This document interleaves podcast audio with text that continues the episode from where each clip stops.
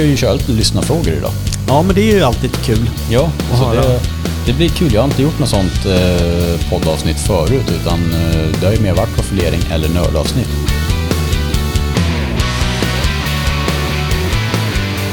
Känns det bra? Yes, jag är redo. Jag sätter mig lite bättre så man ser det, så ska jag se så jag ser min dator. Allt frågor. Det är bra för du har inte hört frågorna heller så. Nej, det är roligare. Ja. Så där, då kör vi avsnitt 21 vill jag tro att det blir, och det blir lite av ett jubileumsavsnitt för nu sitter jag i samma kök som jag gjorde första avsnittet i den här podden tillsammans med Tobias Fränstam.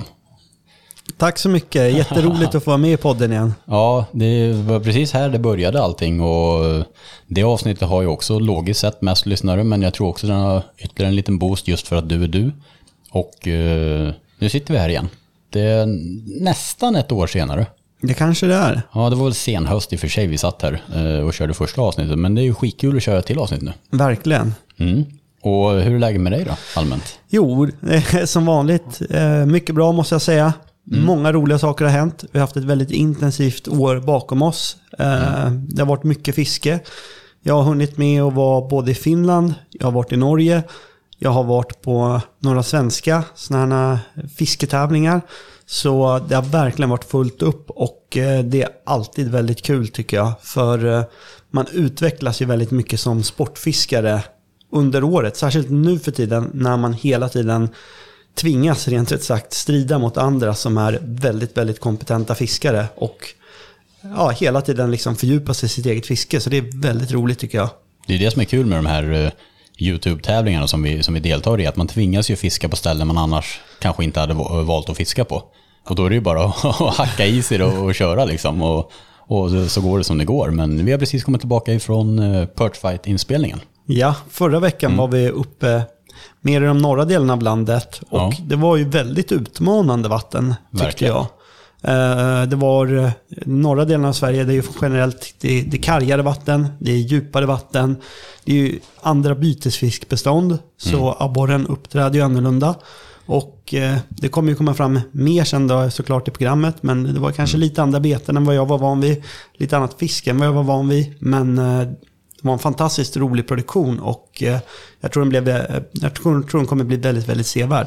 Det tror jag också. Tittarna kommer verkligen inte bli besvikna på den här säsongen av Pikefight. Och personligen så har jag väl lärt mig mer. Det här var den produktionen tror jag som jag lärde mig mest fiskemässigt i.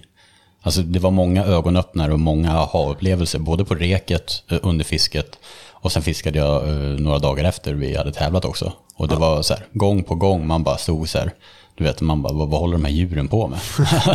Man lär sig aldrig liksom fullt ut. Man bara lär sig hela tiden. Ja, jag håller med. Den här produktionen tar med mig mycket lärdom ifrån. Så det tror jag faktiskt tittarna kommer lära sig en hel del saker också. Så det är väl det handlar om. Inspirera och utbilda och se när vi kämpar. Ibland i uppförsbacke, ibland i nedförsbacke. Så nej, det blir skitcoolt. Och det var andra gången vi var väldigt långt norrut och tävlade.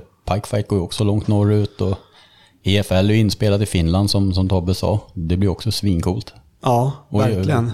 Och jag slapp ju ta rollen i Norge också för Westins flagga. Så där fick ni kämpa utan mig. Men det blir coolt att det faktiskt är 3 olika länder. Verkligen. Mm.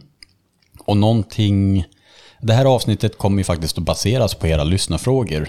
Jag och Tobbe körde en liten turné i våras med butiksdemos, och då var ju tanken att vi skulle försöka hinna med någon podd, men det är allt, alltså det har jag lärt mig att man har faktiskt mycket mindre tid än vad man tror när man är iväg på olika projekt, och det hinns helt enkelt inte med. Så att jag har ett gäng frågor från lyssnare ifrån i våras, och sen har jag lite nya från igår som ni lyssnare har ställt till oss som vi ska diskutera, och såklart jag kommer ju vara som en teoretisk referens, och Tobbe kommer åt facit. Så det blir en kanonkombo här, en liten panel att diskutera. Men något som är superkul, som ni som lyssnar nu på avsnittet tidigt, det här är ju typ första gången ni kommer höra den här nyheten. Det är det. Ja, det är ett skitcoolt projekt faktiskt. Tobbe, vad är det du är igång med?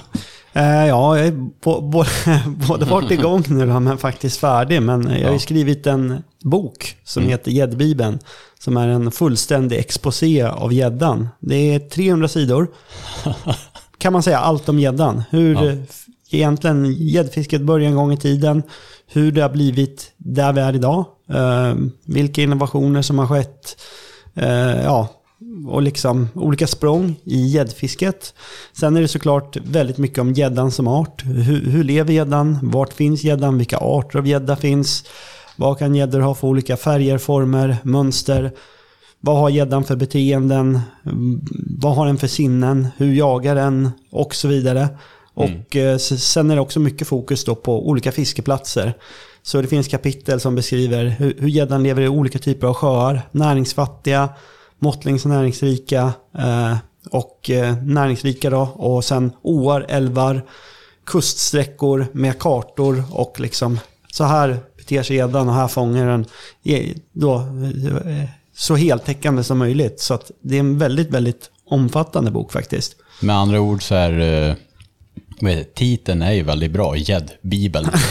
Den ligger här framför oss, Tobbe har sin kaffekopp på den och den är tjock alltså. Ja, det är en väldigt fin handmålad gädda från 1700-talet som pryder omslaget och så står Gäddbibeln då, mitt namn, tvärs över den här gäddan, så det bildar som ett kors då på boken. Ja, jag tror faktiskt att, för jag ska ju ta en omslagsbild till det här avsnittet, det ska nog faktiskt bli när du håller upp den där. Ja. För jag gillar den, för att den är också så här, jag tror att dina barn har varit och rivit i den, har varit med i båten några turer här, så att den är lite så här sargad också, jag tycker den är skitcool. Ja, den blev jättebra faktiskt, så att jag är väldigt, väldigt nöjd med att ha kommit i mål med det här projektet nu då. Det har tagit ändå en liten stund, det får man faktiskt säga. Hur kom det här projektet på tal ens? Det kan du få dra lite. Hur började det här ens? Ja, det börjar som många saker här i livet. Det är kanske lite oväntat. Jag har ju själv alltid tyckt det är roligt att skriva. Jag har egentligen alltid haft någon sorts tanke på att det skulle vara roligt att skriva en bok. Men det har ju alltid känts väldigt, väldigt övermäktigt. Men en dag så ringde de från Maxström. Bonnier har ju då många olika förlag och Maxström är ett av deras naturboksförlag som ger ut mycket naturböcker. Och så ringde de från Maxström och sa att vi skulle vilja skriva en bok om gäddan. Och vi tror att det är du som ska skriva den, sa de till mig. Och ville komma upp på ett möte så kan vi prata om våran idé. Och de sitter på Skeppsholmen i Stockholm, så jag åkte upp redan dagen efter och så sa jag det att det här låter ju jätteroligt, jag är jätteintresserad av att skriva en bok om gäddan, dels är det min favoritart och dels så har jag arbetat med gäddan på väldigt många olika sätt. Dels har jag en fisk jag alltid har fiskat, jag har alltid trånat efter att fånga många och stora gäddor. Jag har ju tävlingsfiskat gädda, fångat dem på alla sorters metoder. Men jag har ju också jobbat med gäddan som fiskeribiolog. Jag har ju byggt gäddfabriker, rivit vandringshinder, provfiskat med spö, nät, ryssor, sprängmedel. Alltså jag har liksom undersökt de här gäddorna ändå på väldigt, väldigt många olika typer av miljöer och gjort mycket kring den, så att jag kan ju mycket om gäddan som jag tycker är väldigt roligt att få berätta om. Och det sa jag där på mötet och sa att jag är jätteintresserad av att få göra det här och så fick jag helt enkelt chansen då att skriva den här boken. Så man kan säga att från januari, då satte jag igång på allvar slutet på januari och så lämnade in manuset i slutet på mars. Så, 300, hur många sidor sa du? 300 sidor ungefär. Ja, på några månader då? Ja, på 2 månader blev det i princip. Så det var jätteroligt och jag fick också hjälp för när vi pratade igenom dem, liksom hur man gör en bok, så sa de det att du kan antingen göra den här helt själv, det är helt upp till dig, men du kan också få hjälp av en stödskribent och då kan du lägga upp arbetet lite hur du vill. Och då sa jag att jag vill jättegärna ha en stödskribent, så att man kan säga att alla texter som jag har skrivit själv och sen så har jag fått feedback då på texten att det här får du förklara mer och utveckla, eller här kanske du kan göra texten lite mer personlig och så vidare. Så att jag har fått väldigt mycket hjälp och jag har lärt mig väldigt mycket på hur man lägger upp texten i en så omfattande sak som en bok då.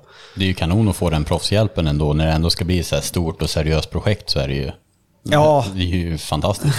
Absolut, och hade jag inte fått lite guidelines liksom, då hade det varit svårt att skriva det på 2 månader. Men nu fick jag hjälp med framförallt att strukturera upp arbetet på hur jag skulle gå tillväga, hur jag skulle tänka, och sen var det ju bara då såklart sätta sig och bara försöka skriva den här boken.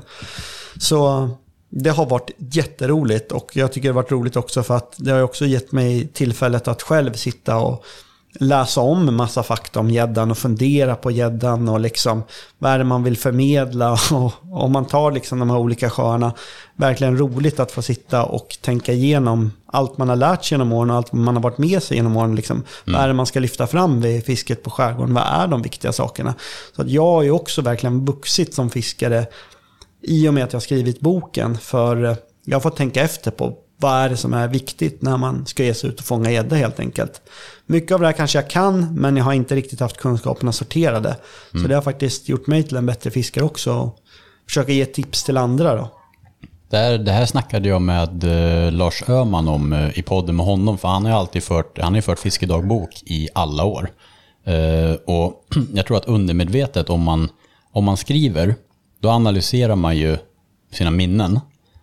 Och då tror jag att man lägger mer detaljer på minnet, och man ser också mönster på ett annat sätt. Jag märker det när jag sitter och skriver också, att jag snappar ju upp saker när jag sitter och tänker efter. Oj, det var ju sådär och det var sådär liksom. Och jag tror att Lars har ju till exempel undermedvetet, han har ju egentligen pluggat sitt eget fiske i alla år, vilket gör att han snappar upp detaljerna och pluggar ju in viktiga detaljer på ett annat sätt. Så jag tror att skriva, jag önskar att jag kunde gå tillbaka 15 år och säga till mig själv och skriva fiskedagbok. Nu är det ju för sent, känns det som. Jag tänker mig alltid det är för sent att börja med det, så jag gör det aldrig. Men jag märker ju varje gång jag skriver någonting, så märker jag hur eftertänksam man blir och hur mycket mer man lär sig. Fast man sitter egentligen på informationen, men då ser man detaljerna på ett annat sätt. Jag kan bara tänka mig när du har skrivit den här, att det liksom verkligen har dykt upp sjukt mycket information som du egentligen satt på, men som nu kanske du har pluggat in på ett annat sätt och fokuserat mer. Absolut. Jag satt ju verkligen funderade över allt möjligt fiske, och jag har ju skrivit kapitel i den här boken till exempel som det finns ju som kompletter och fiskeguider för hur man fiskar olika typer av miljöer, och när det gäller till exempel åfiske, älvfiske, det är inget som jag sysslat jättemycket med de sista åren. Jag gjorde det mycket när jag bodde i Göteborg, plugga. Men det var ett par år sedan, så då får man ju liksom sitta och läsa igenom om det saker man har skrivit, titta på alla bilder, prata med dem man fiskar med och liksom tänka igenom där igen hur verkligen var det och vad var det som var det viktigaste och vart stod verkligen gädden under alla tider på året. Så att det har varit jätteroligt. Jag kan tänka mig det, och det här är ju en fantastisk chans för folk att köpa en riktigt fin bok och lära sig mycket saker. Jo, men det tror jag, och jag tror också att på det sättet som den här boken är upplagd, det är ju framförallt, det är mycket text i den här boken, så det finns väldigt mycket matnyttigt att hämta för den som vill lära sig om fiske eller gäddan. Men det är också mycket fina bilder, och boken är upplagd som en coffee table-bok, så att det är inte så att man behöver läsa den här boken från pärm till pärm i ett svep, utan man kan ta 1-2 sidor när man vill. Och så kanske man börjar någon annanstans i boken någon vecka senare eller en månad senare, och så läser man 2-3 sidor till. Kanske man vill läsa om gäddans olika färgmönster den kan ha. En annan gång så kanske man läser om fiskevård för gädda, eller kanske vilka hot det finns för gädda, hur farliga är skarvar eller sälar för gäddor, eller det kan vara vad som helst. Man behöver inte läsa den här boken i ett svep, utan den här kan man läsa under väldigt lång tid och bläddra lite i allt eftersom man finner det kul. Och samma sak med de här fiskeguiderna, det är att man kan slå upp kapitlet om en å när man ska fiska i en å, och ett par år senare om kusten när man ska åka dit. Det är ju kanon. Och den här har jag då lagt en förbeställning på, och om man nu skulle vilja, när släpps den? Den kommer släppas den 7 oktober i vanliga bokhandlar, men om man kollar på Söder Sportfiske så kommer den finnas där redan från den 1 oktober. För då har vi ett signeringsevent, så hela 1 oktober så är jag i butiken, signerar böcker, och vi kommer också ha en liten tävling, så kommer man dit då så kan man vinna en fiskedag med mig nu senare i höst. Ja, coolt. Så vi har lite extra grejer som händer där i butiken. Så det är bara att titta på Söders kanaler så kommer ni se mer om det. För tidigare idag var du där och spelade in lite grejer också inför releasen utav boken. Och Man kan också köpa den, beställa den via Söder, eller? Ja, precis. Den ligger på, det kommer ligga på webbshoppen. Men det, man kan googla på Gäddbibeln så kommer den dyka upp. Mm. Men Söders är en utmärkt plats att hitta boken på. Mm. Kanon. Och avsnittet idag då, jag har sagt till Tobbe att det får inte vara för mycket, att det där kan ni läsa om i boken. Utan vi ska försöka gå igenom lite frågor och sånt här, och garanterat kommer säkert mycket av svaren finnas i din bok. Men vi ska ju köra lite lyssnarfrågor idag. Ja, men det är ju alltid kul. Ja, så det blir kul. Jag har inte gjort något sånt poddavsnitt förut, utan det har ju mer varit profilering eller nördavsnitt. Så det här blir lite mer... lite spretigare kan jag tänka mig, för det går från ena ämnet till det andra liksom. Men jag har ju fått en massa lyssnarfrågor. Jag har skrivit ner några här som jag tycker är, som har lite olika inriktning och relevans, som jag tänker vi ska diskutera. Så ska vi bara börja med första frågan då? Ja, det är kan vi se.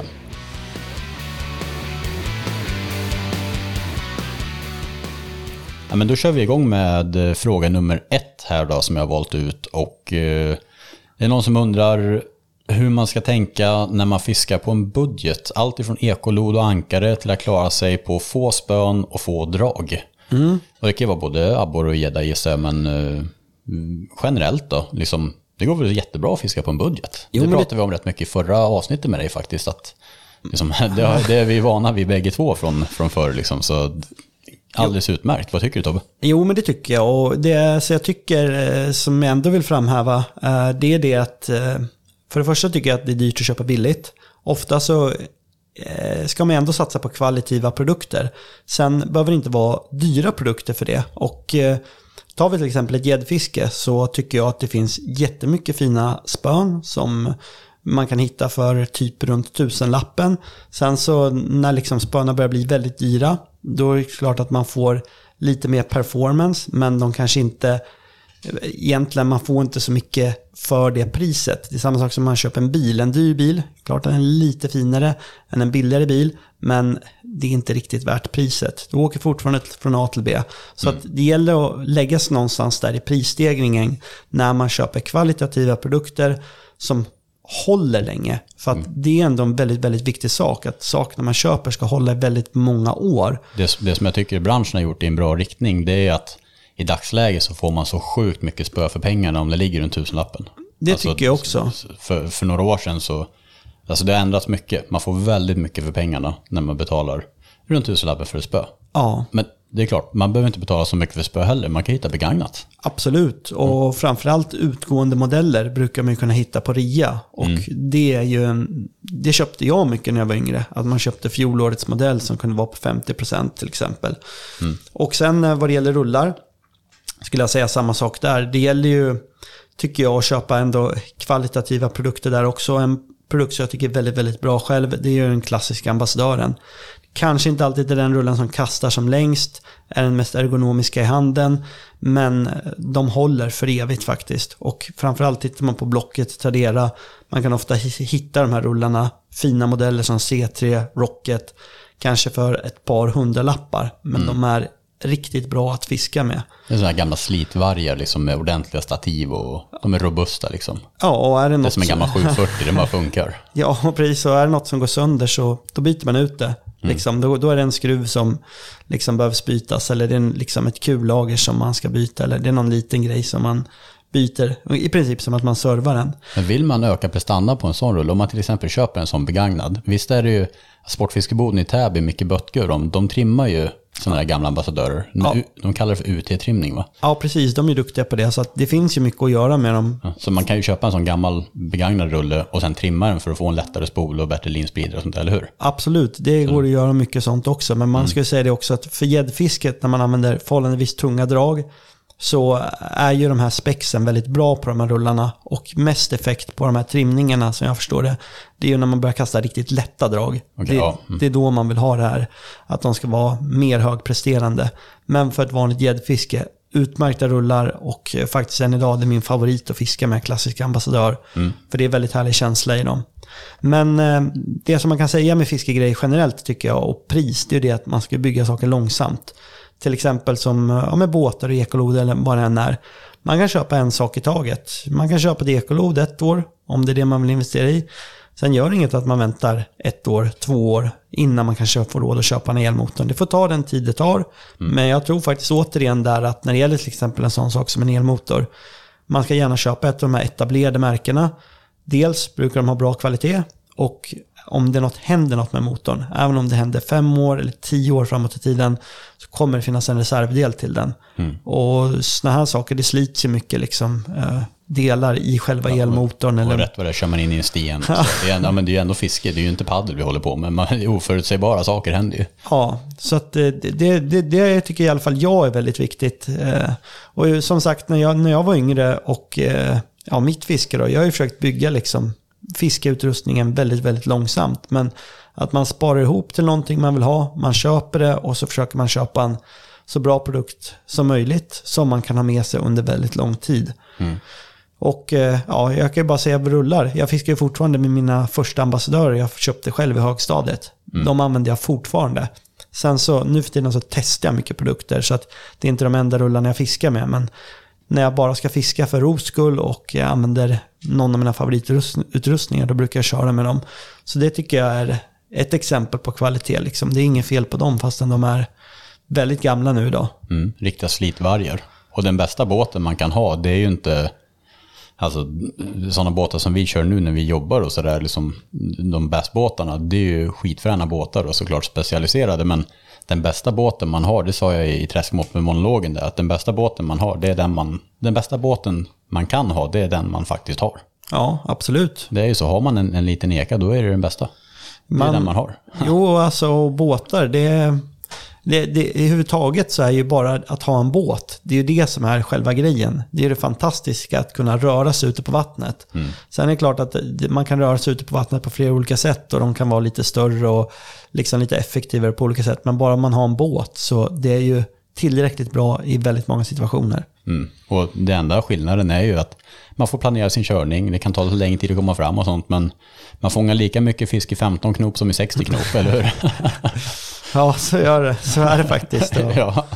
Så det är ju bara att anpassa sig liksom, och man kommer långt i egentligen vilken båt som helst. Ja. Alltså det... Men jag som sagt, jag har själv aldrig riktigt fokuserat på fiskegrejer, eller fiskegrejer har aldrig varit riktigt centralt i mitt fiske, utan jag har alltid varit, jag är ute efter att få så mycket fisketid som möjligt, jag är ute efter att jaga stora gäddor och vara ute på vattnet, och sen det här med grejer för mig, det känns inte, jag har aldrig tyckt att det varit viktigt att ha den ena grejen eller den andra, utan det har mer bara varit att jag köper olika betestyper och spötyper och så för att kunna fiska olika situationer som uppstår. Mm. Men jag är inte så intresserad av att ha ett flashigt bete bara för att betet är flashigt. Det liksom rör mig inte alls. Utan, däremot är jag jätteintresserad av att ha någon djupdykande jigg för att jag ska testa den på något liksom speciellt bakvatten i någon älv, eller det behöver betet. Men sen liksom, jag bryr mig inte om betet i sig, att det ska vara ett visst märke eller ska vara ren eller andra. Ska vi säga så här typ, för jag vet ju själv när man körde mer low key för liksom, att man kommer ju väldigt långt på ganska få beten. Alltså om man kommer ju långt. Man får vänta lite längre, sen sjunker och så vidare. Man löser det ju. Men om man ska vi säga så här, för gäddfiske, 3 typer av beten som man måste typ ha när man är ute. Och med 3 olika beten borde man typ egentligen klara det mesta. Ja. Vilka 3 ska man ha, tycker du? Vilka 3 typer av beten? Jag skulle nästan säga typ jigg. Vilken storlek? Men om man säger liksom en 18-20 cm jigg. Ja. Man kan... Den kan man då anpassa sig. Ligga med en shallowskruv och sen bara anpassa vikterna. Då kan man ha den till... Precis. Djupt, grunt, shallow, allting. Framförallt fiska djupt skulle jag säga. Sen skulle jag nästan säga typ för mig då, wobbler.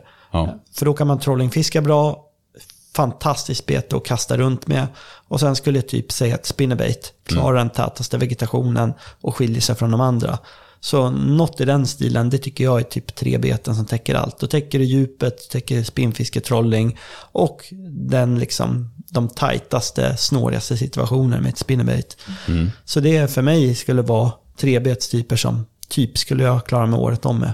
Och jag hade tagit samma, fast istället för wobbler hade jag tagit en typ någon form av jerkbait, så här sida bete, hårdbete typ. Ja, en swim men, liksom. Ja, men typ så här mellan 12 och 15 cm i storlek som inte går för djupt. Ja. För då har man en helt annan simning på den. Då har man jiggen för att fiska alla vattenkolumner. Man har hårbete för att fiska kanske lekvikarna och sånt där. Och sen en spinnerbait för att gräva när man ska kratta kanterna liksom.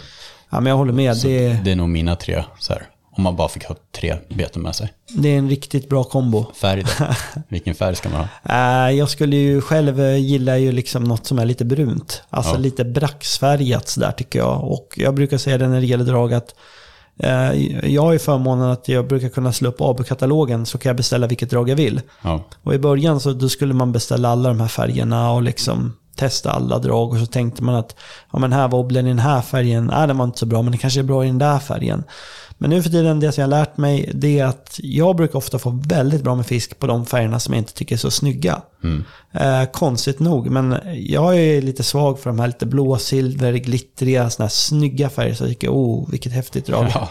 De får jag inte lika bra på som de färgerna som jag tycker att det här ser ganska fult ut, vilken konstig färgmatchning, och det ser lite förskrikigt ut, eller det ser liksom, det faller mig inte riktigt i smaken. Det är de färgerna jag brukar ta först nu för tiden. Så jag tar faktiskt ganska konstiga färger. Så det är de gäddorna brukar gilla i alla fall när jag fiskar. Ja. Men jag håller med. Alltså, så här, det behöver inte vara för snygga färger oftast. Ganska dova. Ja. Ganska dova färger, lite tråkiga färger. Och det kan vara någon färg som sticker ut på den också. Liksom. Det kan vara någon så här, ja men du vet, någon konstiga huggzonsprickar eller någon lite lysande mage eller något liksom som, det ser lite märkligt ut liksom. Men det är ju bra, då har vi fått in lite sådär. Och vad heter det? Han har ju skrivit här ankare också. Ja. Man ska ha ett budgetankare då, vad är ditt bästa? Ja, ett vanligt ankare, en sten. En sten. Ja. Det har man varit med om många gånger när man var yngre, när man hade någon luddig sten man hade knutit fast och så ankrade man och sen bara helt plötsligt drev man, vad hände nu? Ja. Då hade du den där kanondåliga knuten man hade gjort 4 varv runt stenen släppt liksom. Jag ankrar ju fortfarande kan jag säga också. Det är inte alltid jag vill ligga med elmotorn. Alltså oftast gör jag det, men om det är så att jag tänker att nu ska jag verkligen ligga länge på det här bytsfiskstimmet. Och jag vill inte att elmotorn ska surra över dem liksom hela dagen. Då lägger jag fortfarande vanligt ankare om det är djupt vatten. Så att jag ankrar fortfarande. Jag tycker ankare är fantastiskt bra. Och där kommer man ju undan ganska billigt också. Kan man köpa på Biltema eller någonting bara? Ja, och en annan fördel med ankare också, det är att med ankare ligger du stumt. Elmotorn, så du ligger väldigt bra, men du ligger inte lika stumt som du gör med ankart ofta. Det är klart att du kan pendla lite med ankart, men du ligger väldigt bra, du fiskar väldigt bra med ankart tycker jag. Så jag tycker verkligen att ankar är fantastiskt, och att man drar lite ankare, det tycker jag inte är något problem. Nej. Alltså det där vet man ju från Pikefight första och andra säsongen, när Ronny Andén ankrade i min båt jag hade då. Den saknade ju relingslack efter de 2 säsongerna. Han dragit upp sina ankare där. Ja, jag kan tänka mig det. Det var många ankringar fan. Ja, det var ju det. Men sådär, då har vi ju... Ja, tycker jag, är det något mer du vill tillägga i den där frågan? Nej, inte. Det var en skön fråga. Sen apropå färgval då, så kommer ju nästa fråga som jag tyckte var intressant här. Då frågar personen färgval på beten i olika typer av vatten. Klart, hummus, grumligt och så vidare. Hur tänker du där? Ja, men jag tycker generellt att det som är viktigt för mig, som jag brukar tänka på, det är hur erfaren gäddan är, också hur varmt det är i vattnet, och sen så hur klart vattnet är. Och jag tycker att när gäddorna är oerfarna, om någon aldrig har fiskat på dem, då tycker jag att de är lite dummare faktiskt. Men de har ju ingen anledning att vara skeptisk. Nej, de har ingen anledning att vara skeptisk. Och kastar ut det illgrönaste, skrikaste betet och som bara fräser ytan, så kommer de nästan och hugger. Och sen desto successivt erfarna de blir, desto subtilare brukar jag... Det är inte en regel det här, men liksom, jag tycker inte att gäddan ska få en för bra blick på betet, för då genomskådar det. Och... är det då till exempel ett vatten där fiskarna är ganska kraftigt, eller de är ganska fiskade, och det är liksom klara förhållanden, klart i vattnet, då använder jag väldigt, väldigt mörka färger och försöker fiska betet på ett sånt sätt, kanske lite snabbare eller något, så att gäddan inte ska kunna studera det tillräckligt i detalj, utan den ska upptäcka det och så ska den få tänka efter, ska jag ta det eller ska jag inte ta det, men den ska liksom inte hinna analysera betet och känna att det där var något konstigt med. Så brukar jag tänka en del. Så är det klart vatten kör generellt sett lite snabbare? Ja, i alla fall om gäddan är erfaren. Men generellt så tycker jag att man kan fiska ganska snabbt i klart vatten, det tycker jag. Grumligt vatten, då Jag brukar faktiskt tänka, det här är en sån här gammal regel som man har hört om ibland, att man kan tänka sig förutsättningarna som ett brus. Att det, liksom, det är ett brus i vattnet och du måste alltid överrösta bruset, men du ska bara överrösta det lite grann. Mm. Så att om det är väldigt klart kan det räcka ett ganska dovt bete, då står betet ut tillräckligt. Är det lite grumligare, använd ett bete som har lite färg på sig, så står det också ut i vattnet. Men man behöver inte liksom få betet att stå ut för mycket, för då genomskåda gäddan bluffen lättare. Sen är det som sagt, det finns ingen regel utan undantag, men generellt så är det så jag väljer, att jag försöker få betet att synas i vattnet men inte för mycket, för att då kan gäddan genomskåda det. Så ungefär så brukar jag tänka. Det är bra, jag brukar utgå från ungefär samma tumregel. Det ska ju sticka ut men inte för mycket. Ja. Och sen även när det är grumligt, då försöker jag ju kanske spela lite mer på ljud och vibrationer också, för att skapa det utstickande. Men som sagt, lagom mycket utstickande. Precis, och sen också när det är soligt så flash är ju fantastiskt bra ibland. Alltså guld eller silver, eller på vilket sätt beten som är folierade liksom. Eller jiggar med blanka sidor, det tror jag är väldigt viktigt, för att när de rör på sig i vattnet så helt plötsligt så kommer det här skimret som en bytesfisk liksom, som simmar, och det tror jag att gäddorna ser på väldigt långt håll. Ja, för alltså betesfiskar, tänk mig, deras fjäll är väldigt anpassade för att reflektera omgivande ljus och smälta in. Ja. Och då blir det ju så att ett helt stim, helt homogent, simmar på samma håll och allting. Det händer inte så mycket, det blänker inte mycket då. De är ju lugna. Ja. När det är en som är skadad och börjar, alltså om du tittar på 1000 mörtar och en är skadad, det ser ju till och med vi väldigt tydligt vilken det är som flashar runt och blänker och har sig. Och jag tänker att det är samma med gäddan, så att är solen framme, då är det bra att skicka ut lite blänk, för då kommer det bli den där skadade betesfisken som sticker ut i mängden. Och sen får man ju säga med färger också, att det har man märkt som fiskare, att oavsett hur mycket man testar och lär sig, så man lär sig ju aldrig fiske helt ut, utan det är alltid fisken som måste ge svaret. Så att man börjar ju såklart med något man tror på, men sen så experimenterar man. Och jag går ju också emot det jag själv tror på ganska ofta, att ibland när det är ginklart och jag inte får något, då kanske jag sätter på det skrikaste jag har i lådan, och av någon anledning ibland då hugger det på utan bara hej vilt liksom, och man förstår ingenting, och så är det ibland. Ja, men det är faktiskt smart där, för att den sekunden jag håller på att skriva en liten artikel nu om min första Pikefight deltagarskap där 2018, och då snackar jag om det lite grann i något av bakgrundssnacken där, att sekunden man tror att man har koll på läget, det är då man har misslyckats. Så är det. Då oftast de dagarna när man känner att nu åker jag ut, idag kommer det bli en kanondag, jag vet precis vart gäddorna står, jag har koll på läget, jag vet vad de ska hugga på. Det är ofta då man bara åker ut och så bara blir man omkullslagen och bara, vad händer? Och så bara famlar man i mörkret. Jag tycker det är första steget till att misslyckas, det är när man tror att man kommer att lyckas. Jo, men jag håller med att man ska inte ha en för detaljerad plan i fiske, och se tillbaks på alla de här tävlingarna vi har gjort. Det som är så speciellt med de här tävlingarna, det är att du vet ju vad du själv gör, och du får också se sen vad alla andra deltagare gör, så du får verkligen ett facit på om du har gjort rätt eller fel. Och generellt så har jag faktiskt haft mina bästa dagar när jag åker ut och fiskar på känsla.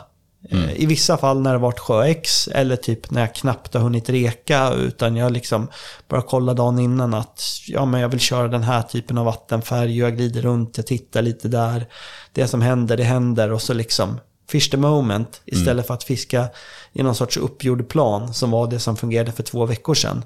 Det är inte det effektivaste, utan det gäller att fiska i stunden och tolka alla intryck och allt vad som händer under dagen. Vilket är oerhört svårt. Men ja, det är. Men jag förstår vad du menar. Alltså. Det tycker jag är det som blir bäst liksom. Coolt. Då har vi fått höra lite om det där och snacka lite om det. Ska vi köra nästa fråga? Yes.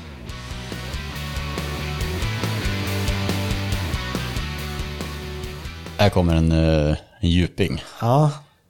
Hur släpper man fisk på bästa sätt tillbaka när man kör catch and release? Det ser grovt ut när man kastar fisk. Ja. Vi har snackat en del om det här. Ja, men det är en bra fråga. Ja, jag tycker det var en bra och relevant fråga, för att tycker du är väldigt bra, för du har ju studerat dödlighet bland på catch and release och allting, så det är kanon att snacka lite med dig om det. Ja, nej, men generellt sett så kan man ju säga att det bästa sättet att släppa tillbaka en fisk, det är ju överhuvudtaget inte hantera fisken. Så att när man får upp en fisk vid båten, ta fram tången, kroka loss den, släpp i den.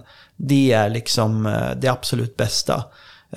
Det är klart sämsta för gäddan, det som gäddan tar mest skada av allt, det är ju krokningen, vart kroken sitter. Om man punkterar hjärtat, kroppspulsådern, råkar dra sönder gälarna på den, det är ju de sakerna som har visat sig i all forskning att det är väldigt, väldigt skadligt för gäddan. Gäller samma sak för abborre och gös? Förmodligen. Alltså, men de är inte riktigt lika studerade, men det är liksom det absolut största problemet. Ja. Sen får man ju säga det att med alla de här studierna som har gjorts, så man kan ju inte studera allt på en gång. Och när jag har gjort studier på catch and release så är det ofta relativt erfarna personer som deltar i studierna, och de är då duktiga på kanske alltså hur de hanterar fisken överhuvudtaget. Det kan man tänka på när man läser studierna, att fisken på något sätt tas om hand ganska väl liksom, i hur den krokas av och sådär. Så att den här datan som finns då på hur många fiskar som överlever och inte överlever, får man ändå tänka sig att det är ändå en van sportfiskare som har gjort dem. Det är inte den som får sin första gädda. Då kan det säkert se mycket värre ut. Men för att svara på frågan om återsättning, det bästa är att återsätta den så snabbt som möjligt. Krokskadan är absolut det värsta. Ifall fisken blöder så är det ett väldigt tydligt tecken på att den är skadad. Och då, desto mer den blöder, desto mer skyndsam måste hanteringen vara. Och sen exakt hur man släpper tillbaka fisken, det har nog ingen som helst betydelse. Att liksom, om man släpper fisken direkt i vattnet eller kastar tillbaka den, det verkar inte spela någon roll alls. Jag tror ju själv att slänga tillbaka fisken ofta är den bästa typen av release. Och anledningen till det här, det är att fiskarna, om man tar upp dem, man har dem uppe i luften, man väger dem, man mäter dem, man tar kort på dem och så släpper man tillbaka dem, så blir de ofta som paralyserade. De kommer liksom inte igång efter fångsten. Och till exempel förra året så var jag ute med SLU och vi gjorde ett stort projekt på Ekon där vi märkte gös som vi opererade i en radiosändare i buken på. Vi ska faktiskt fortsätta med det här försöket nästa vecka. Och i det försöket då så fångar vi gös i ytan, vi fångar gös på 10 meters djup. Och när en gös fångas så tas de upp, de sövs och så får de en sändare inopererad i magen och sen så släpps de tillbaks. Och vi höll på massa med det där, och jag hade med en fiskforskare då som heter Gustav som är med på SLU Umeå. Och så skulle vi släppa tillbaka de här fiskarna, och då sa jag det till han så här: nu ska jag visa dig ett tricks. För de här fiskarna, de är, när de liksom har sövts, då ligger de och sover när de blir opererade.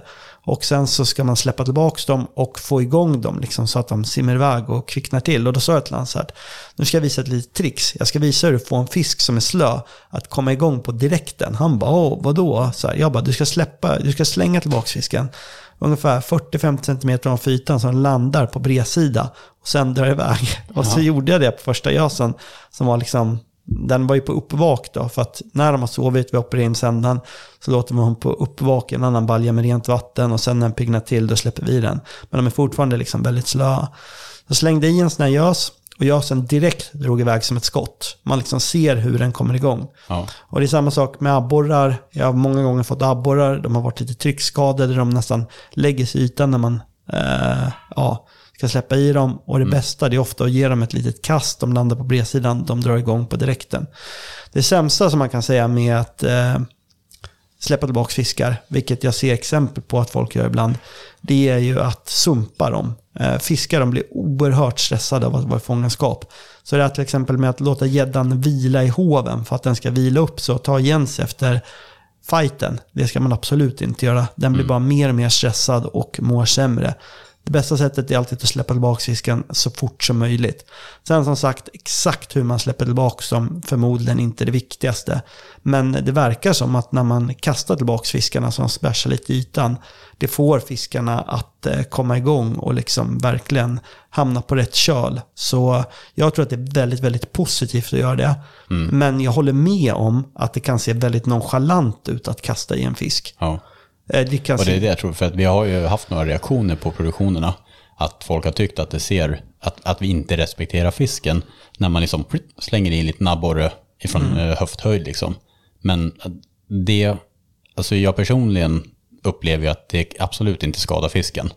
Du, om du ska se det mer vetenskapligt och sånt, skadar det fisken om man släpper den från höfthöjd i båten? Nej, jag har ju väldigt svårt att se att den skulle göra det. Mm. Du vet, i Utah så använder de ju plan för att sätta ut fisk i bergssjöarna. Ja, just det. Jag har sett. Och det är ju främst splake, olika typer av öring och röding då. Ja. Även harr faktiskt. Och harr, de dör ju bara man tittar på dem nästan, känns det som. Ja. De är väldigt känsliga fiskar. Men de använder alltså flygplan för att stödutsätta i sina bergssjöar. Och de släpper, de flyger med planet, så släpper de en hel last med vatten och alla de här öringarna från typ 30 meters höjd i flyghastighet. Ja, och de har en 5% dödlighet på de fiskarna. Ja. Och det är såklart, det kan ju ha både med frakten och allting att göra, men som man tycker att det ser grovt ut när man släpper en fisk från höfthöjd, så ska man veta att fiskevårdsåtgärder sker ifrån luften. Ja. Det ser ut som att de släpper napalm fast det är småöringar liksom. Ja, nej, men jag förstår ju att folk tycker att det där kan se nonchalant ut, men har man fiskat väldigt mycket, och framförallt när man fiskar med fiskarna som lever lite djupare, kanske framförallt gös, den blir verkligen så att den kan vara lite så här paralyserad, men när man släpper den med en bredsida mot ytan, då liksom splashar till, dyker ner på djupt vatten på direkten, och man får de här fiskarna verkligen komma igång. Och jag minns också att nu snackar ju inte vi om att fiska gös på 15 meters djup, men alltså det räcker med att få en gös 6 meter ner så kan de vara loj. Ja, men i huvudtaget där liksom att man försöker minimera skadan på fisken man sätter ut. Man försöker ju alltid såklart göra det bästa för fisken. Alltså lossa kroken så försiktigt som möjligt.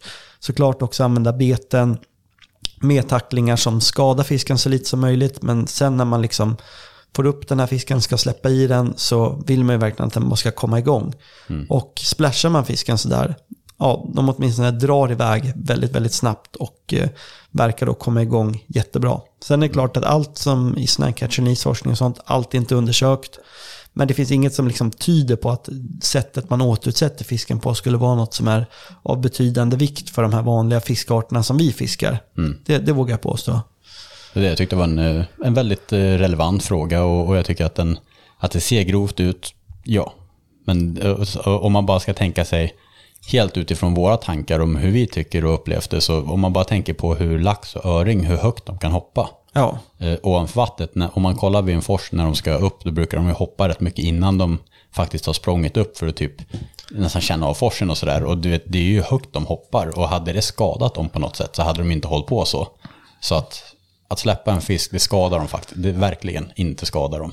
Nej. Och det är bara bra att förmedla det. Så. Jag tror att det viktigaste om man vill göra en riktigt schysst catch and release, det är att fokusera på de sakerna som verkligen kan skada fisken. Och då tänker jag framförallt vad man har för redskap, vart det krokar fisken, absolut viktigaste. Sen såklart även hanteringen. Att om man tar upp fisken, använda rätt sorts hov med rätt sorts hovgarn, inte ha den uppe liksom i hur många minuter som helst i luften, låta den rulla runt på båtbottnen eller backen eller vad det är, utan att hantera den så bra det går. Något jag alltid tycker också, det är alltid tång väldigt, väldigt nära. Alltså alltid bra avkrokningstång, så att även om man står och har abborrace, så rätt vad det är så får man den så trekroken sitter, man kommer inte riktigt åt den. Har man en tång kan man snabbt lossa den, så att jag har alltid en tång inom en höftning ner liksom, så har jag en tång. Det tycker jag är bra. Man ska alltid vara förberedd.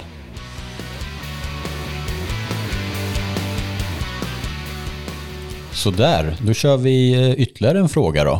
Och den här lyder: hur vet man när gäddan leker i ett specifikt område? Leker de vid en specifik temperatur eller liknande? Ja, alltså de leker ju från att isen nästan ligger på sjön och det blir islöst i kanterna, till att löven börjar spricka ut. Så att de har ju väldigt lång leksäsong i de flesta vatten, gäddorna. Och jag skulle säga att man vet aldrig riktigt när gäddan leker, utan de leker under våren, och det finns väldigt vitt skilda strategier bland gäddorna. Och jag vet någon gång när jag varit på Vänern och fått en utlekt gädda i februari, och man kan också såklart säkert vara på Vänern och få en olekt gädda en bit in i maj. Och jag har sett det också som på Mälaren, att man kan få gäddor som det rinner om ur kanske liksom i början på juni, men man kan också se hur gäddorna leker i Mälaren vissa år tidigt liksom i slutet på mars. Så att leksäsongen är väldigt lång, men kulmen av gäddor, de brukar ju leka när isen går och det börjar bli de här första liksom varmare dagarna, att vattentemperaturen börjar bli ett par grader.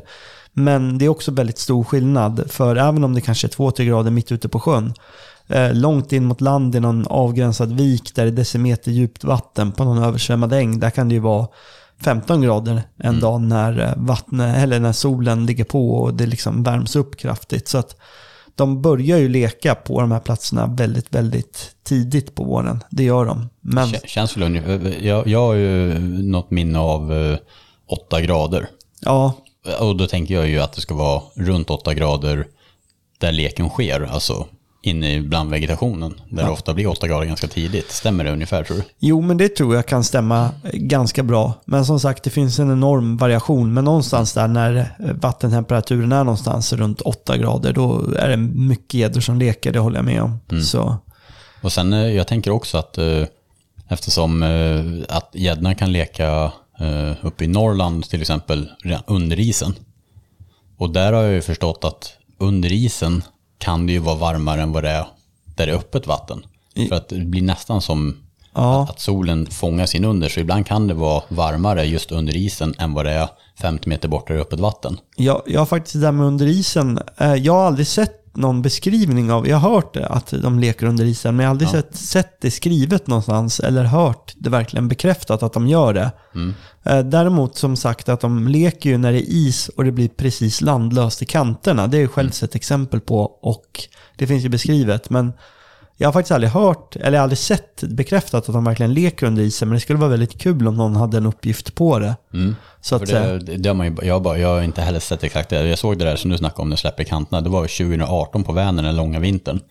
Då vet jag att vi kom inte in i viken, men vi kunde se att det var uppe i kanterna och vi såg att det plaskade, men det var is i öppningarna. Där såg jag ju det. Men en intressant grej bara, i vintras så var jag och fiskade, eller var tidig vår i år, så var jag fiskade abborre med Oscar på Free water. Och då hade vi ett ställe där det var en stor mar, som vi vet att det brukar vara mycket abborre i som övervintrar. Det var ett kustområde och vi åkte runt i den här maren och letade och vi hittade ingen abborre. Och det låg en fjärdedel av maren låg under is. Och vi hittade ingen abborre och det var helt tomt. Och till slut så bara åkte jag ganska nära isen och skannade med sidoseendet. Så ser jag liksom in under isen. Man, det prickar överallt där under. Det måste ju vara vass. Det kan inte vara att all fisk står under isen. Det är jättekonstigt. För det var ju en varm solig dag. Typ 3 grader i vattnet. Så bara, det kan inte vara möjligt. Så då kastade jag en jigg mot isen. Hände ingenting. Mot isen. Sen kastade jag den lite för långt upp på iskanten.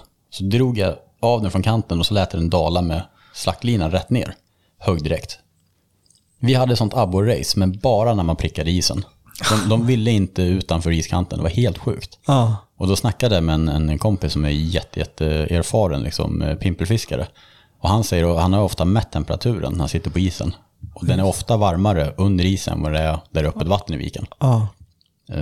Och det var en så här, det hade jag inte en tanke på. Det är väldigt häftigt alltså. Det var coolt. Riktigt coolt att höra. Då stod de ju under isen för att det var varmare där.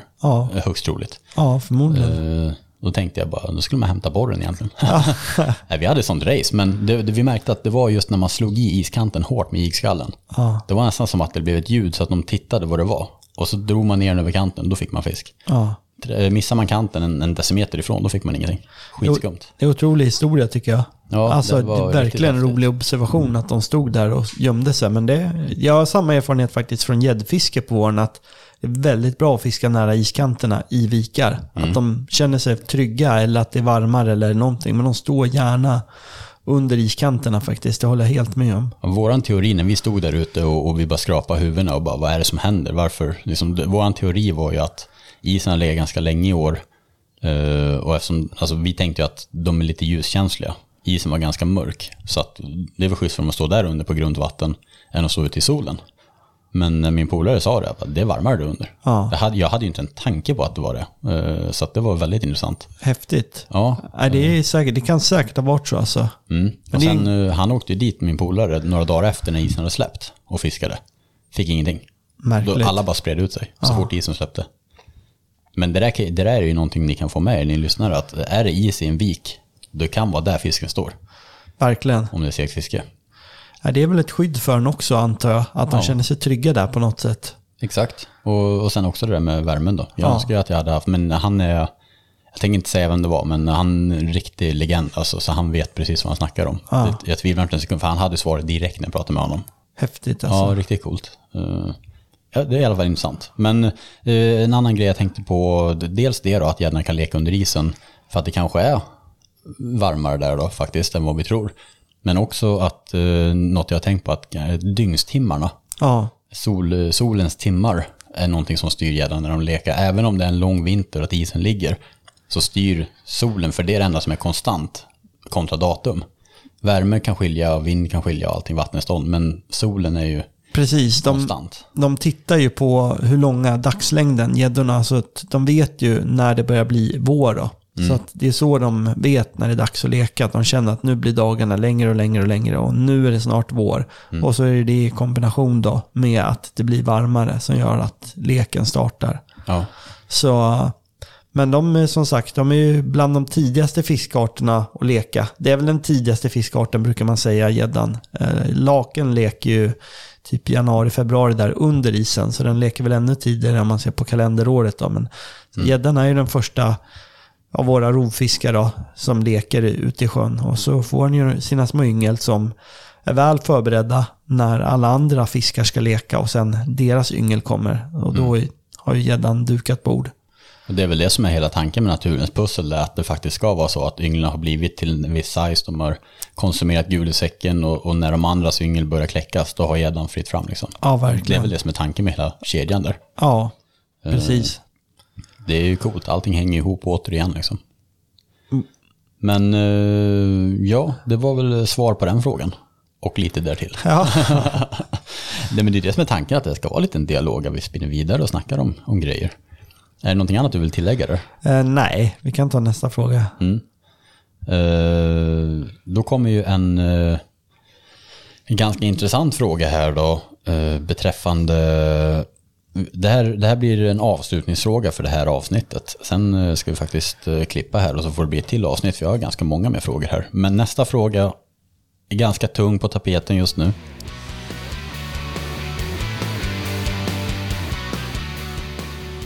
Det var inte ens en fråga, det var bara ett ord. Livescope. Ja. Realtidsseende givare kan vi väl säga då. Jo, men det är ju en het potatis, får man lov att säga. Mm. Och den är ju en het potatis på många sätt, brukar jag tänka. En gång så hade jag faktiskt en reporter som ringde mig från SR som skulle göra ett reportage om gös. Men då, hur länge sedan är det här då? Det var lite, det var inte så länge sedan. Det var...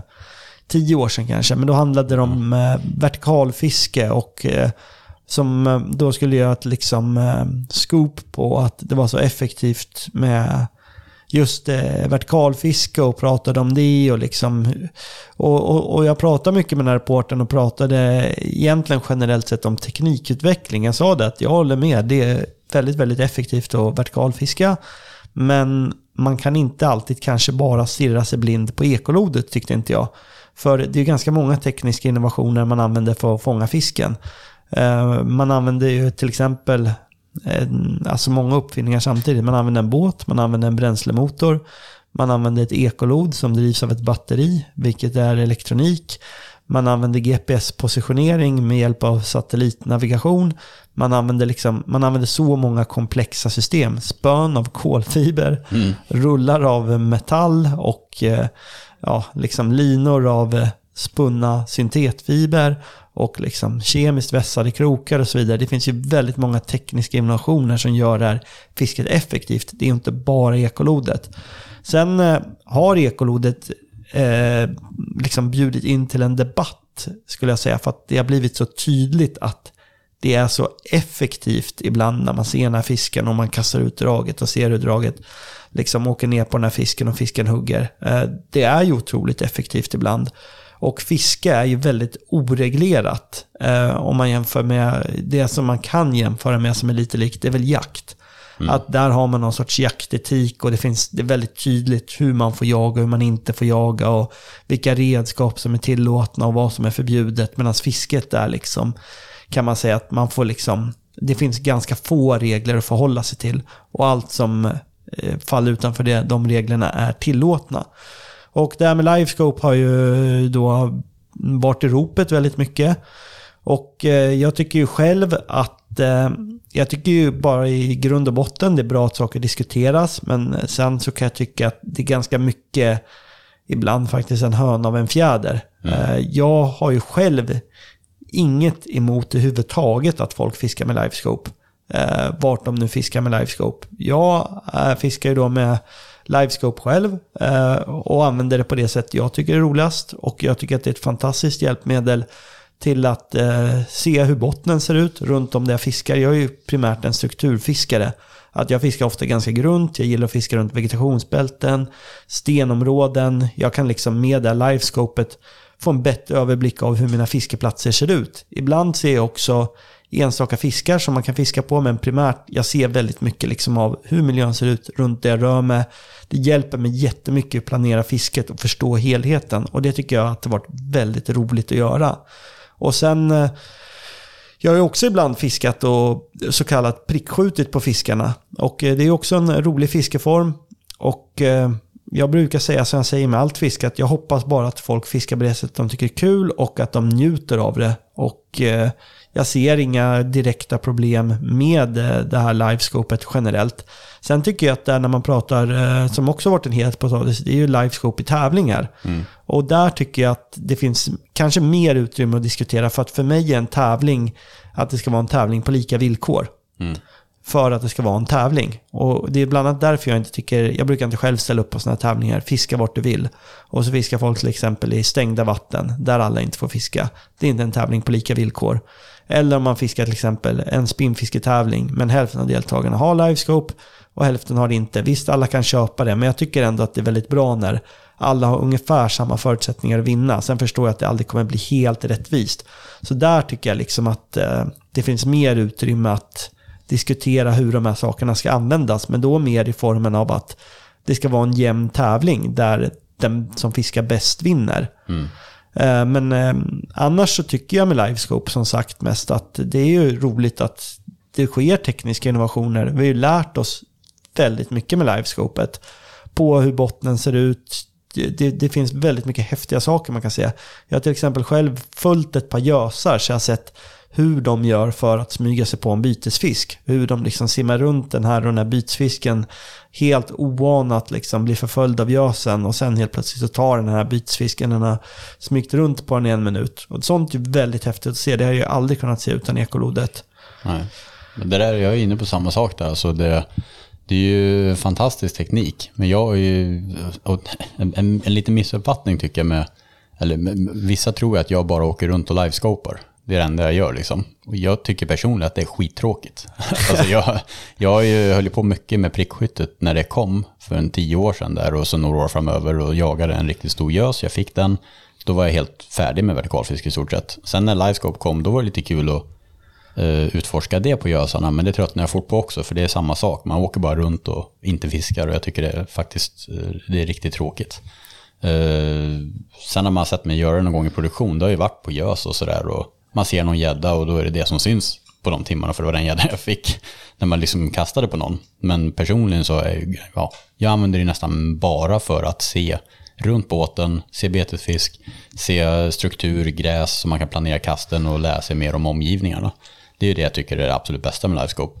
Tycker man att det är kul att vertikalfiska och sånt, och man kanske inte var med när vertikalfiske kom, då tror jag Livescope är värsta uppenbarelsen för folk. Jag vet ju Henke och Niklas i Predator Fight där förra året, när de hade så bra fiske på Livescope där. Det var ju, de har inte riktigt upplevt det där. Man ser ju hur intensivt det är, hur glada de blir för de här gösarna. Så det är ju väldigt häftigt att se fiskarna hugga. Men för mig personligen tycker jag det är väldigt tråkigt att åka runt och inte fiska. Jag tycker det är mycket roligare att bottengigga gös eller fiska gädda över gräs eller någonting när man inte vet när hugget kommer. Jo, men jag håller med. Men det är viktigt det där med tävlingar. Det snackade jag om i livesändningen förra året med Jan, och de hade ju den här digitala mässan. Ja, just det. Och då var jag med i deras livesändning där, och då sa jag det att det är nog viktigt för tävlingsledningar runt om i Sverige att ta en ställningstagande ifall det är godkänt eller inte att ha Livescope i sin tävling. För att åker 3 pers runt och livescopar på en sjö på frivattnet, då är det ju lätt att få bättre snitt på gäddorna än vad det kanske är, och om man inte har det. Och där tycker jag att det blir ett problem. Jag tycker också att det är, man ska tänka efter på vad man har för regler, för att jag ser ofta också tävlingar där det står att det är förbjudet att vertikalfiska, men det är till exempel tillåtet att prickkasta. Mm. Och då tycker jag att man någonstans liksom säger att man får inte fiska elektroniskt, men sen så ska man ändå tillåta ett elektroniskt fiske som kanske nästan är effektivare. Mm. Och det tycker jag, det tycker jag är en märklig regel faktiskt, men jag tror att det är en jäkla svår diskussion att ta och göra det bra, för att jag tycker ofta när det blir diskussion på nätet så drivs det ofta utav missundsamhet eller någon form av ilska och irritation, inte av konstruktiv öppensinnighet. Alltså det är inte en riktig diskussion, det är mer aggression, och jag tycker det leder nästan aldrig någonstans förutom att det blir massa tjafs. Så jag tycker att folk borde liksom det är så svårt, för att för man får inte kasta med livescope, men är det okej att prickkasta med side image? Ja, absolut. För det är ju jätteeffektivt om du fiskar frivattnet och du ser en gädda, ett stort eko på sidan av båten. Ska man inte få kasta på den då, om man inte får köra elektronikfiske, eller hur funkar det? Det är ju en väldigt gråzon, det är svårt att reglera på ett bra sätt. Absolut, och det blir väl lite så också att det är alltid det nyaste som ligger i skottlinjen. Alltså det är ju exakt samma diskussion nu som det var när prickskytte började. Ja. Alltså det är bara att man byter ut prickskytte mot livescope. Det är egentligen exakt samma diskussion vi hade för 10 år sedan när folk var irriterade på det och fisket. Men något som hamnar i ropen nu, det var ju en bekant till dig, H.C. Ja, just det. Han gjorde en iakttagelse på Storsjön att det låg några döda gösar i ytan. Och det blev ju en jäkla diskussion om att det var livescope.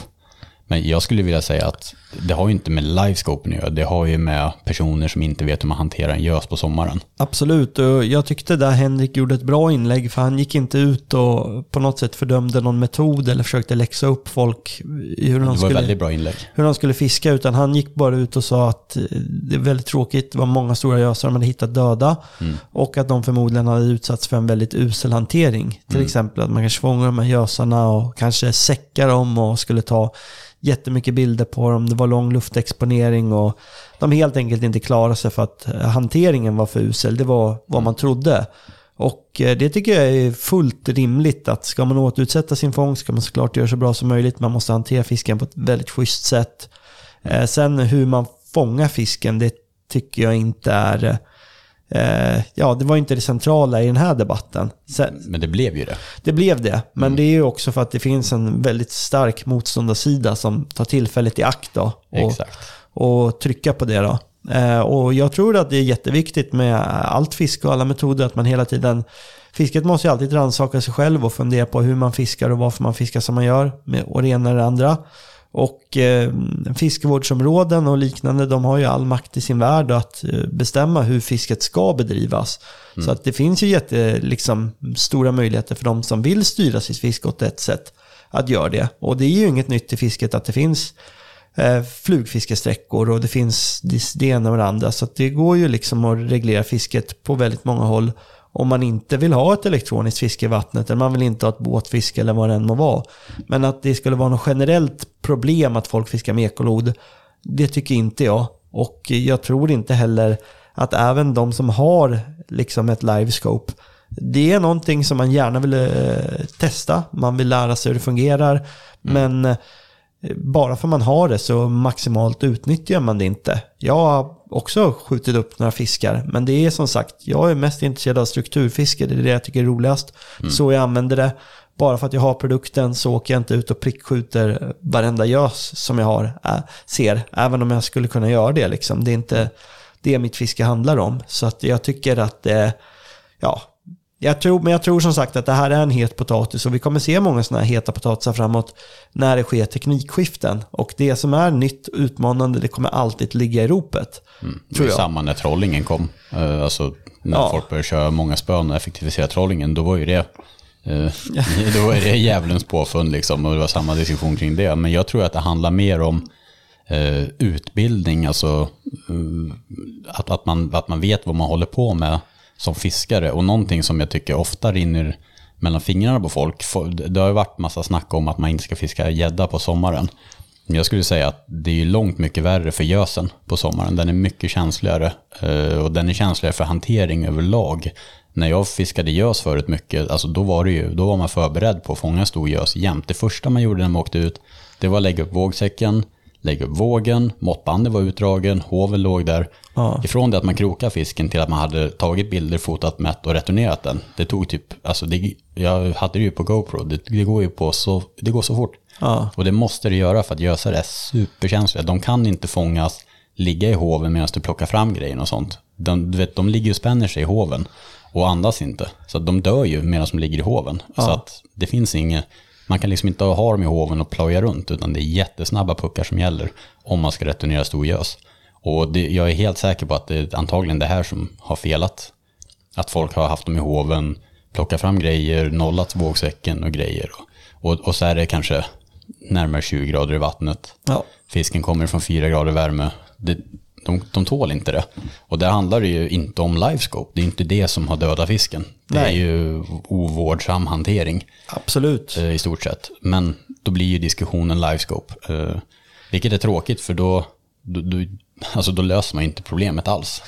Nej, och sen så kan jag tycka också att livescopet det har ju fått en oförtjänt stor skopa kritik, för åtminstone där jag fiskar så kan jag säga att det finns väldigt många ställen där livescope inte är bra också. Till exempel åker man ut där jag brukar fiska mycket här bara på kusten i Stockholm.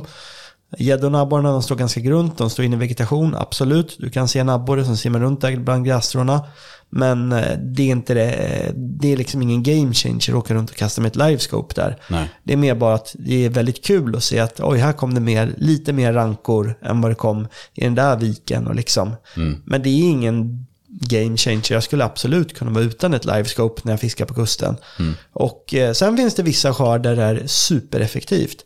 Men det är inte överallt, och bara för att det är effektivt att använda livescope i pelagialen, oftast finns det parallella strategier. Man kan fiska utan livescopet också. Mm. Så bara för att någon fiskar med ett livescope, det behöver inte förstöra fisket för någon annan heller. Nej. Så det tycker jag inte är något jättestort problem idag faktiskt.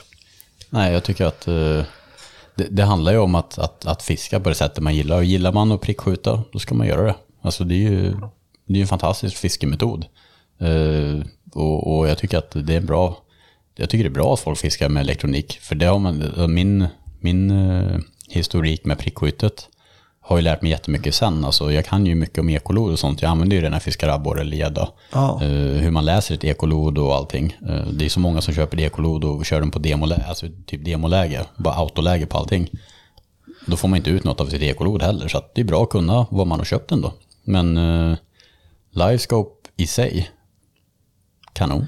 Ja. Jag tycker det är fantastiskt med alla de här innovationerna som har kommit och sådär, och hur man vill använda dem är upp till var och en liksom. Men jag tycker att man ska kanske fokusera debatten också. Om man har ett problem att det ligger döda gösar i ytan, så ska man ju fokusera kanske på vad det är som är problemet, inte. Absolut. Då kan man lika gärna säga att personen körde kanske en Subaru liksom, att det är problemet där. Nej, men alltså det är ju inte problemet livescope, det är ju hanteringen. Ja, personen bakom det antagligen. Absolut, jag skulle tro också det, att det varit ovarsam hantering där. Så. Det var just när det var varmt också. Som sagt, gösarna är ju bland den känsligaste fisken vi har. Ja. Om inte rödingen är värre då. Den är ju jättekänslig. Men den är väldigt känslig. Jag tycker att ofta så här, folk kategoriserar nu för tiden ihop abbor och gös, det ska man fiska på sommaren. Men gösen är jättekänslig, det vill jag att ni tar med er. Ja, jo men det är den, det håller jag med om. Den ska hanteras väldigt, väldigt snabbt och gärna kastas tillbaka. Tobbe, har du någonting mer du vill fylla i där? Nej, tack för att ni lyssnade. Ja, vi kör lite avslut här, och för att det blir mycket snack som det bör bli. Så vi avslutar här, och sen förhoppningsvis nästa vecka eller det blir i alla fall ett till avsnitt. Vi ska fortsätta spela in här, men jag delar upp det i 2 avsnitt så det blir inte för övermäktigt att lyssna på. Supertack för den här gången, Tobbe. Tusen tack för att ni har lyssnat allihop. Hoppas ni har gillat det här. Tack så mycket.